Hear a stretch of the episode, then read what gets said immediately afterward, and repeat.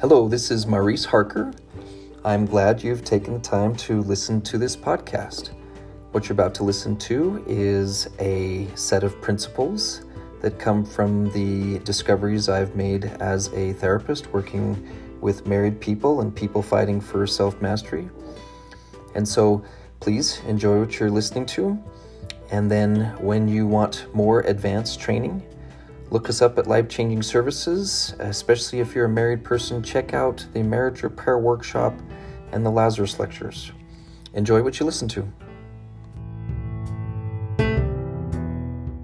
Now, here's the paradox. Here's the frustrating thing. That blueprint that you just started to write up is going to be gathering some dust in some ways because it's going to feel like and look like you're not working on it for a very long time. Now, I do like, I've had a couple as in this meeting, and if you do have a construction background, I'm going to ask you to interject because I'm just guessing at some of the concepts involved in construction.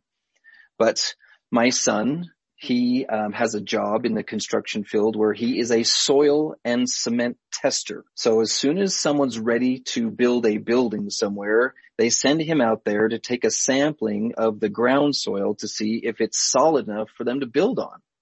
And he is one of the most unliked people in his profession. Like no one wants him to show up. No one wants his opinion, but apparently it matters how solid the foundation is before you do a whole lot of building. And so I have many people come to me when I start to do marriage therapy. And if I don't remember really early on to remind them to work on your marriage, we are not going to work on your marriage. And they're like, wait, what? When are we going to start working on her meeting my needs and me meeting her needs? You're going to see in the Lazarus lectures a reference to building a bridge.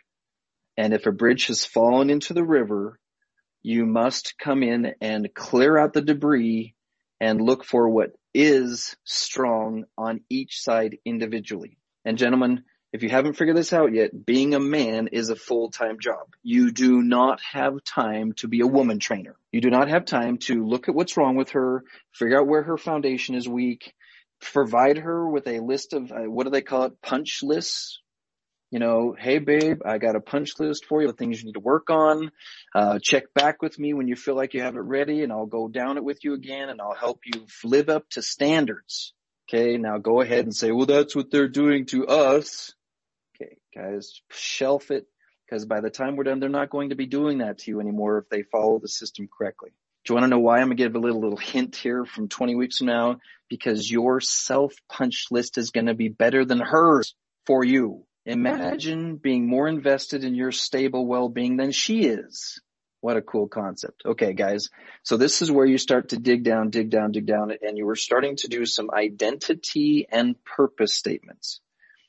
Who am I? What am I? How do I feel about how I'm doing with that, et cetera, et cetera. I was working with a guy earlier today, and while you can do a lot of exploring and searching, I'm going to give you a little bit of a shortcut. When I was first doing some of this identity work, I wrote down 35 or so cards that says, I am this, I am that, I'm a student, I'm a career person, I'm a maker, I'm a, a father, I'm a father of a girl, I'm a father, I just had all these things and it took me about six months to keep sifting through it and reorganizing until I could narrow it down to about five cards that went in a very healthy order.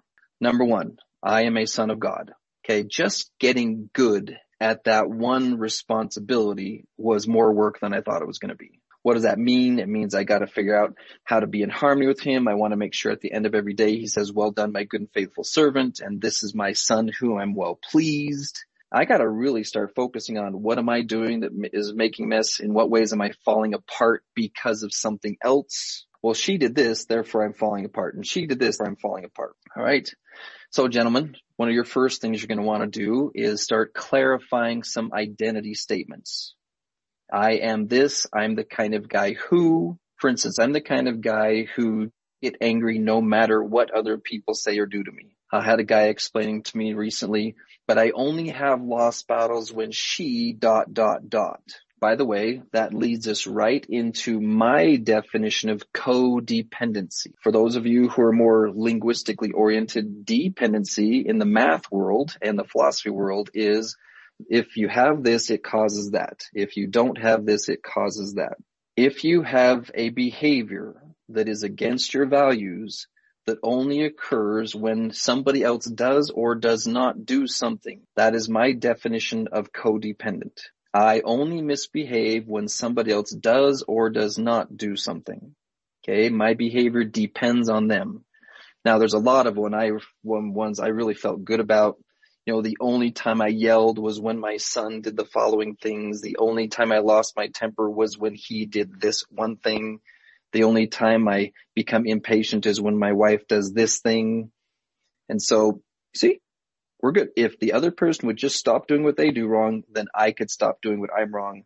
And it never occurred to me that I'm completely declaring I am codependent. I do not have the rebar structure in my brain to have good behavior if somebody else has bad behavior. So gentlemen, one of the homework assignments revolves around that principle in particular. It revolves around you making a list, identify your weak spots where you have tendencies to misbehave. You can start with the list she gave you, but it's better to start with the list you give yourself where you're going, okay, this is a misbehavior. This is not appropriate. It is true that you're going to have to use Ether 1227 if men come unto me, I will show them their weakness. If you can't see any flaws in you right now, then there's scriptures on what that means if you don't see anything for you to work on. Gentlemen, we should be so attentive to our own development and our relationship with the Holy Ghost to talk to us. If it requires a woman to come and tell us what's wrong with us, then we're not being attentive enough to our own development. I don't know if you know this, but it's a full-time job to be a woman. She doesn't have time to pay attention to what's wrong with you and explain it. So if you haven't started the ritual already, I encourage you as part of your regular ritual go to God and say, please show me what needs to be fixed to keep me from having the bridge fall into the water. Please help me see things that one guy I met with today, he, he was a brand new client first time I saw him and he said, um, I asked him, is there any way we can blame this on your wife? I love starting openings, uh, visits with that. Can we blame this on your wife? And he's, oh, no, no, no, no, no. 10, 15 minutes into it, he started telling me a story about how he only loses battles when she does this one thing or she doesn't do this other thing. I go, you do know you just told me how it's her fault. That's the kind of thing, brethren, that we want you to notice without her pointing it out. And one of the best ways to do that is just sit down with a piece of paper and the Holy Ghost sitting across from you and say, dude, would you please do your job and talk louder? Can we stop with this whole whisper, whisper, still small voice thing? Would you just talk to me so that she doesn't have to? I want to see what's going wrong here? And, and yeah, if you're like me and you need what four to one ratio of positive to negative, let's talk about what's really cool about me before we talk about what's wrong with me because I have a fragile ego and I need to hear good positive things about myself before we talk the negative. The Holy Ghost will work with you on that. He's okay, Maurice, here's three good things about you before the negative. Here's three more. I guess he understands delicate egos because I have one. So gentlemen, don't only ask the Holy Ghost for negative things about you. You can ask him about positive things as well. Because if you're waiting for your wife to do all that when she's got all of her stuff she's got to work on, you're reestablishing the codependency. If she would just point out what do I do right, and if she would just clarify what I do wrong, so many of the books tell us to rely on our wives for that kind of information. Those books, I'm very angry about them because they disrespect how much work she has to do on her own stuff. When I meet with the women tomorrow, what do you think I'm going to be talking to them about? All right, ladies, let's all sit around and do nothing while we wait for the husbands to fix themselves. No, that is not what we're going to be talking about. We're going to be talking about their side of the bridge and how, well, I only scream and yell when he does this, and I only go catatonic when he does this, and I only do it wrong when he does this. She doesn't get to stand before God and say, I only misbehave because of my husband's behavior. She doesn't get to do that. You don't get to say, I only misbehave because of her behavior.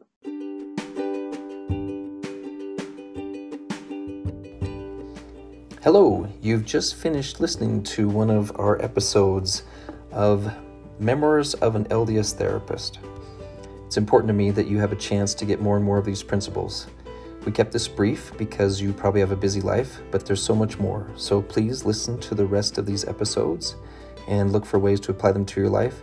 And ready f- when you're ready for some deep and complex training, please look us up at lifechangingservices.org, specifically the marriage repair workshops and the Lazarus lectures. I look forward to seeing you in those more advanced trainings.